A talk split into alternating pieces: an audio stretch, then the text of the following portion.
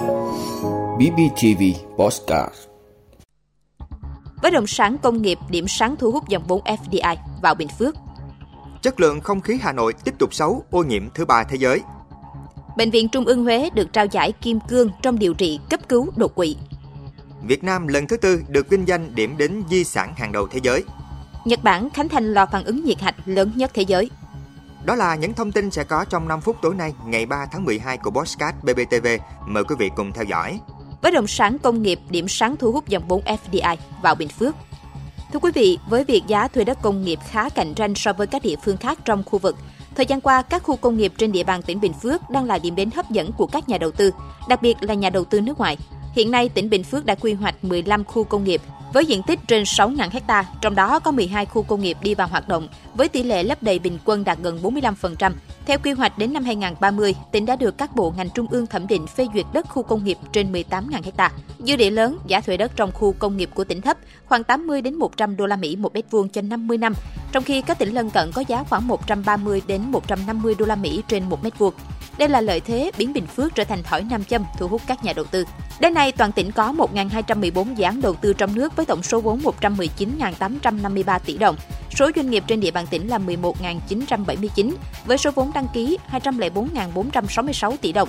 Có 391 dự án FDI với số vốn đầu tư 4 tỷ 131 triệu đô la Mỹ. Tuy nhiên, để đẩy nhanh tỷ lệ lấp đầy tại các khu công nghiệp, ngoài những yếu tố về hạ tầng, điện, nước, những nơi này cần được đầu tư nâng cấp theo hướng bền vững. Bên cạnh đó là các hệ sinh thái xung quanh như hệ thống giáo dục, hệ thống y tế, khu nhà ở dành cho chuyên gia, người lao động, khu tiện ích phục vụ cuộc sống.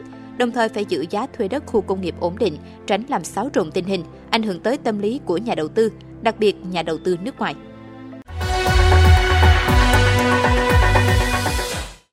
Chất lượng không khí Hà Nội tiếp tục xấu, ô nhiễm thứ ba thế giới. Thưa quý vị, sau một ngày không khí trở lại ngưỡng tốt và trung bình do tác động của mưa kèm gió mùa, sáng nay bầu trời Hà Nội tiếp tục bị bao phủ lớp sương và bụi mịn. Với chỉ số ô nhiễm không khí này, Cục Kiểm soát ô nhiễm môi trường cảnh báo những người bình thường bắt đầu có các ảnh hưởng tới sức khỏe.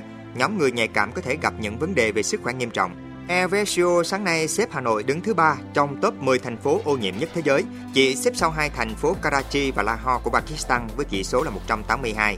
Trước tình trạng ô nhiễm không khí liên tục tăng thời gian qua, mới đây Cục Kiểm soát ô nhiễm Bộ Tài nguyên và Môi trường đã ban hành văn bản đề nghị Sở Tài nguyên và Môi trường các tỉnh thành khẩn trương chỉ đạo tập trung quyết liệt nhằm kiểm soát các hoạt động có phát sinh khí thải, bụi trên địa bàn. Đồng thời, cơ quan này đề nghị các sở tài nguyên và môi trường báo cáo Ủy ban Nhân dân tỉnh, thành phố, chỉ đạo Ủy ban Nhân dân các huyện, xã, vận động nhân dân không đốt chất thải rắn, rơm rạ, phụ phẩm nông nghiệp sau thu hoạch để giảm phát sinh khí thải, chỉ đạo các đơn vị chức năng liên quan tổ chức kiểm tra các chủ dự án, đơn vị quản lý thi công các công trình xây dựng, giao thông, cải tạo hạ tầng đô thị, thực hiện nghiêm các biện pháp ngăn ngừa, giảm thiểu phát tán bụi, khí thải ra môi trường xung quanh. Bệnh viện Trung ương Huế được trao giải Kim Cương trong điều trị cấp cứu đột quỵ. Thưa quý vị, Trung tâm đột quỵ của Bệnh viện Trung ương Huế vừa được trao tặng giải thưởng Kim Cương của Hội đột quỵ Thế giới nhờ rút ngắn thời gian cấp cứu tái thông mạch máu não. Đây là giải thưởng cao nhất của Hội đột quỵ Thế giới dành cho các đơn vị và trung tâm cấp cứu đột quỵ thỏa mãn các tiêu chí khắc khe về rút ngắn thời gian tái thông mạch máu não, đồng thời thực hiện tầm soát nguyên nhân và điều trị dự phòng đột quỵ phù hợp.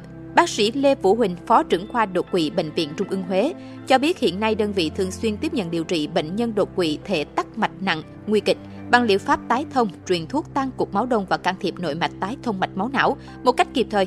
Hầu hết những trường hợp nhập viện sớm đều được cấp cứu hiệu quả, vượt qua cơn nguy kịch và có thể hồi phục.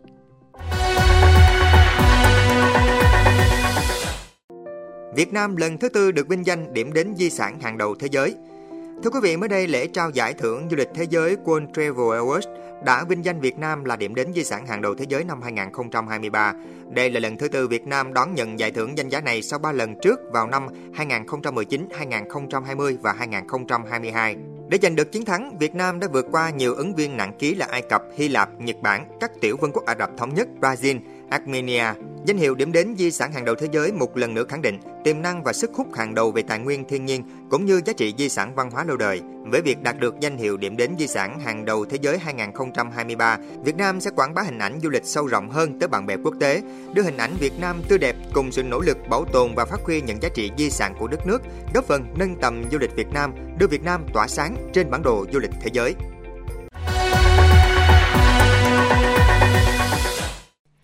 Nhật Bản khánh thành lò phản ứng nhiệt hạch lớn nhất thế giới. Thưa quý vị, Nhật Bản vừa khánh thành một lò phản ứng nhiệt hạch thử nghiệm lớn nhất thế giới tại thành phố Naka, tỉnh Ibaraki. Trước đó, với thiết bị này, Nhật Bản cũng đã lần đầu tiên chế tạo thành công plasma, trạng thái vật chất đóng vai trò quan trọng trong nghiên cứu phản ứng nhiệt hạch hay phản ứng tổng hợp hạt nhân.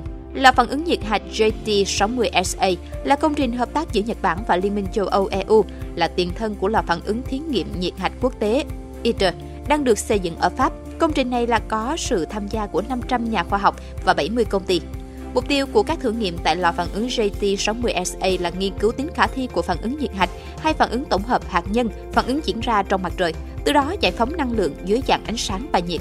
Kế hoạch của Nhật Bản, châu Âu cũng như các nước đang nghiên cứu phản ứng nhiệt hạch là tìm kiếm một nguồn năng lượng sạch mới để chấm dứt sự phụ thuộc vào năng lượng hóa thạch gây biến đổi khí hậu.